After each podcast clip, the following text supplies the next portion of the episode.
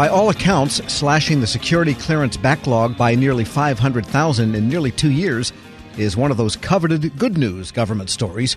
Tackling the backlog while transferring the whole security clearance enterprise to the Pentagon, well, that's another. Federal contractors say there's a lot to like about the Defense Counterintelligence and Security Agency and how it's handling its business. But cutting the backlog only tackles one piece of their security clearance challenges. Federal News Network's Nicole Ogrysko joins me now with what they've also got to do. Nicole, let's start with the beginning. Is the progress here real? So I think for the most part, federal contractors are saying they are seeing a difference from where they were back in April 2018, and that was when the backlog of security clearances stood at 725,000. So they are noticing the reduced backlog, which is around 200 to 250 or so thousand. And that's considered the steady state. That's where the Defense Counterintelligence and Security Agency wants to be. Greg Torres, he's a director of personnel security for Booz Allen Hamilton, and he said, you know, clearly on the DoD side, they have gotten control of the inventory. You know, people were worried about that 200,000 number, the steady state number, thinking that that might even be too much. But he says don't worry about it. Focus on the speed. And he says the speed is getting better. A few other federal contractors say they too are seeing accelerated processing, at least on the investigation side, in recent months. And if you look at some of the data on performance.gov, which does track some of these metrics uh, every quarter or so, the initial initial top secret clearances took 289 days to complete that's as of December.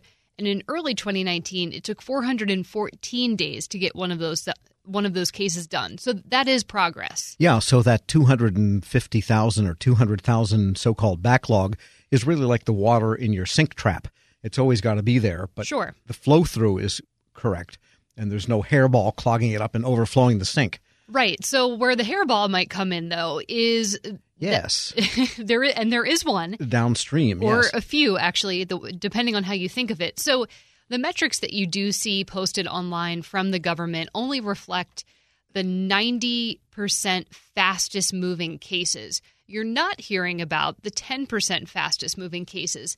And that's where industry says Congress should really ask for more data on those 10% slow moving cases because when you hear from someone who says, oh, it's taking forever for me to get my security clearance, those are the kinds of cases that usually we're talking about here. And if you think about it, DCSA handles around 700,000 cases a year.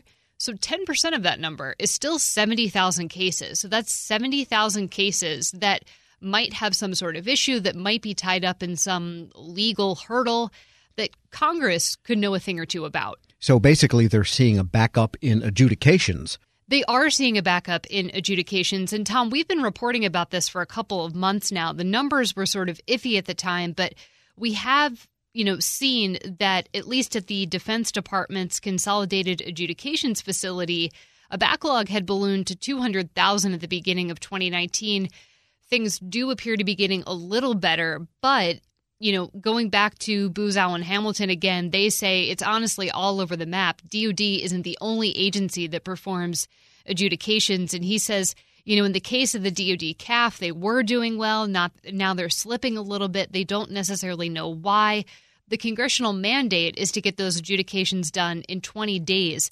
The most recent data we've seen is 42 days for an initial secret clearance, the adjudication that is, and 43 days for a top secret clearance. So there very clearly is a backlog toward the end of this end to end investigation process. We're speaking with Federal News Network's Nicole Ogrysko. And what about the contractors? Where do they see room for improvement? So I think we we should say, Tom, that the Trump administration is supposed to completely overhaul the security clearance process. We've been again reporting on that for much of 2019 at this point. And, you know, we're supposed to see things soon. We keep hearing soon. Uh, things like new standards to issue credentials and establish trust. Those standards haven't been updated in several decades. New investigative tiers, uh, initiatives so that if you do get a security clearance, that stays with you, the individual, not necessarily your job. So if you do move jobs, you could potentially take that security clearance with you.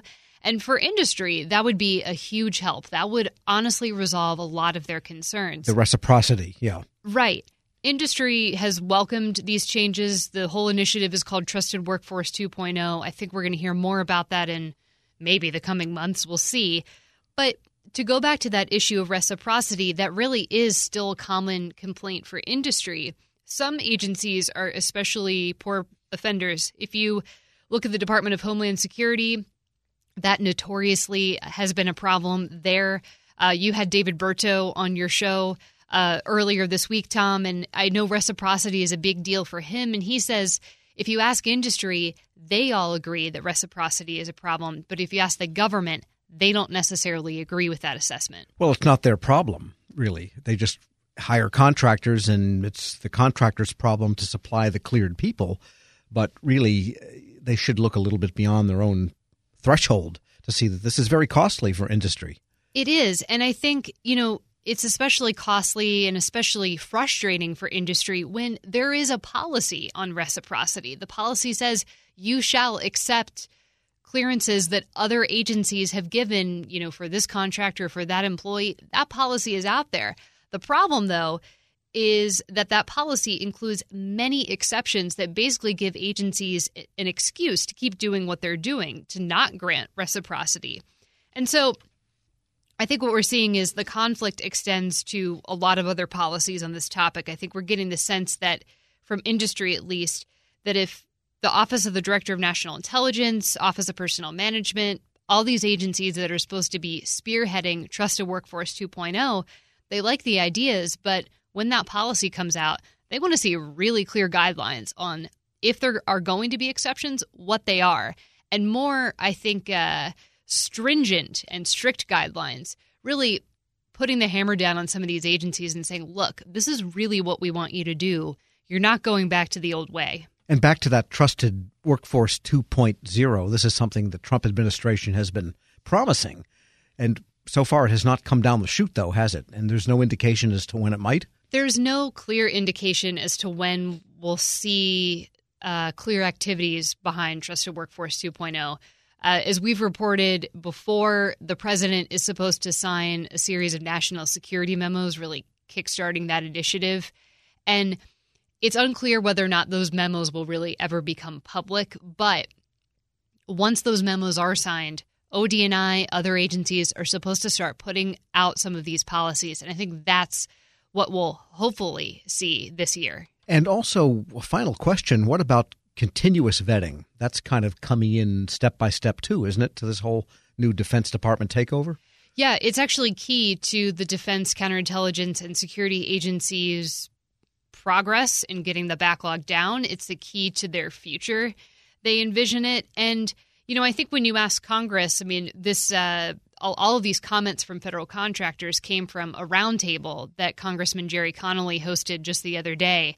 And I think they see promise with continuous vetting, but you know, they're skeptical of it. And I think we're going to hear about, you know, a hearing in the coming months where the House Oversight and Reform Committee will bring in some of these officials behind things like continuous vetting, behind things like the backlog adjudications and that sort of thing, and really hear from their perspective what's going on.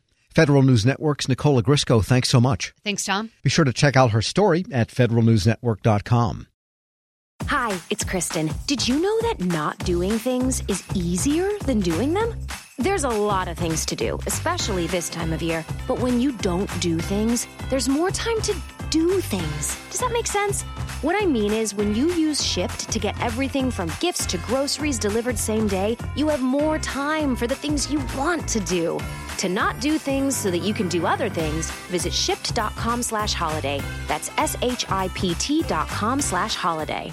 Ask anyone with a DWI if it was worth it. They'll tell you. It's no holiday. Impaired driving kills the holiday spirit. Drive sober. Drive smart. Extra enforcement now on Minnesota roads. A message from the Minnesota Department of Public Safety.